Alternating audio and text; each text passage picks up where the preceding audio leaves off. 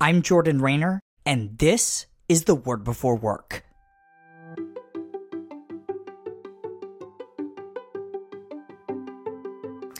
Today we're reading from Revelation 22, verses 1 and 2.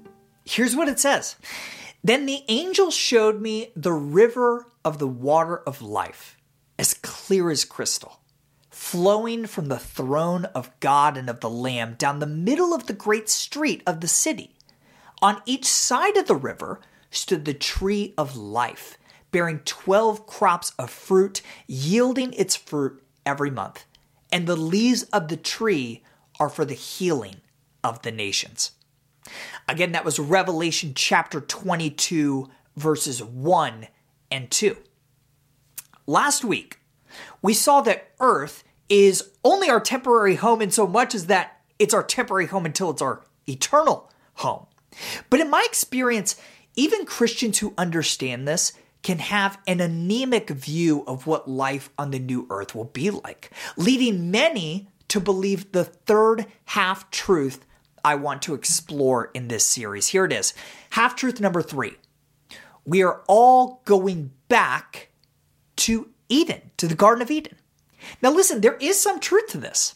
As we just read in today's passage, the tree of life from Eden is present once again on the new earth in the words of my Bible's heading over Revelation chapter 22, the new earth is, quote, Eden restored, end quote. But it is also much, much more than Eden restored. Notice where the tree of life is located on the new earth. It is straddling the river in the middle of a great street of the New Jerusalem, a city that stands more than 7 million feet tall. See Revelation 21 16. The picture here is not of Eden as a remote garden with no civilization. It's more like Central Park in the middle of Manhattan because the garden has become the garden city, which itself is an act of culture as God has refined gold, pearls, and gems in its construction. See Revelation 21 9 through 27. And it's not just God's works of culture that are there, but also some works of culture of human hands, what John calls the glory and honor of the nations. See Revelation 21 26. We know there will be wine on the new earth. See Mark 14 25. Houses, see Isaiah 65, and commerce, see Isaiah 60.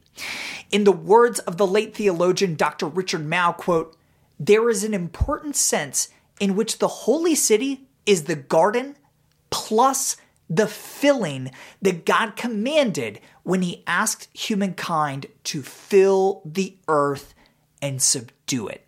End quote. Beyond what we see in scripture, the fact that the new earth will contain more than people and nature simply appeals to logic. Jesus described heaven as a kingdom, and kingdoms have more than just sovereigns and subjects. They have art and order, customs and culture, and we should expect to find all of these things and more on the new earth. That brings us to our next whole truth in this series. Here it is whole truth number three. We are going back to Eden with the filling of the new earth.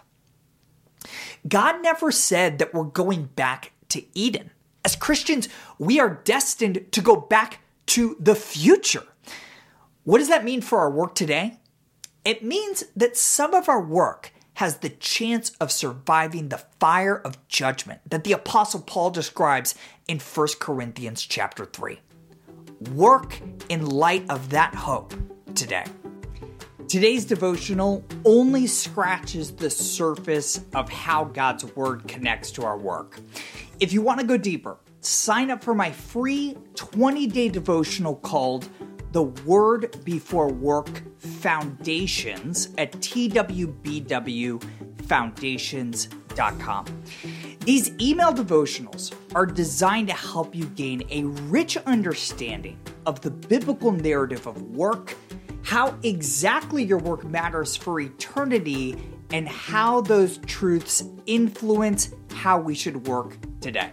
Sign up for free right now at twbwfoundations.com.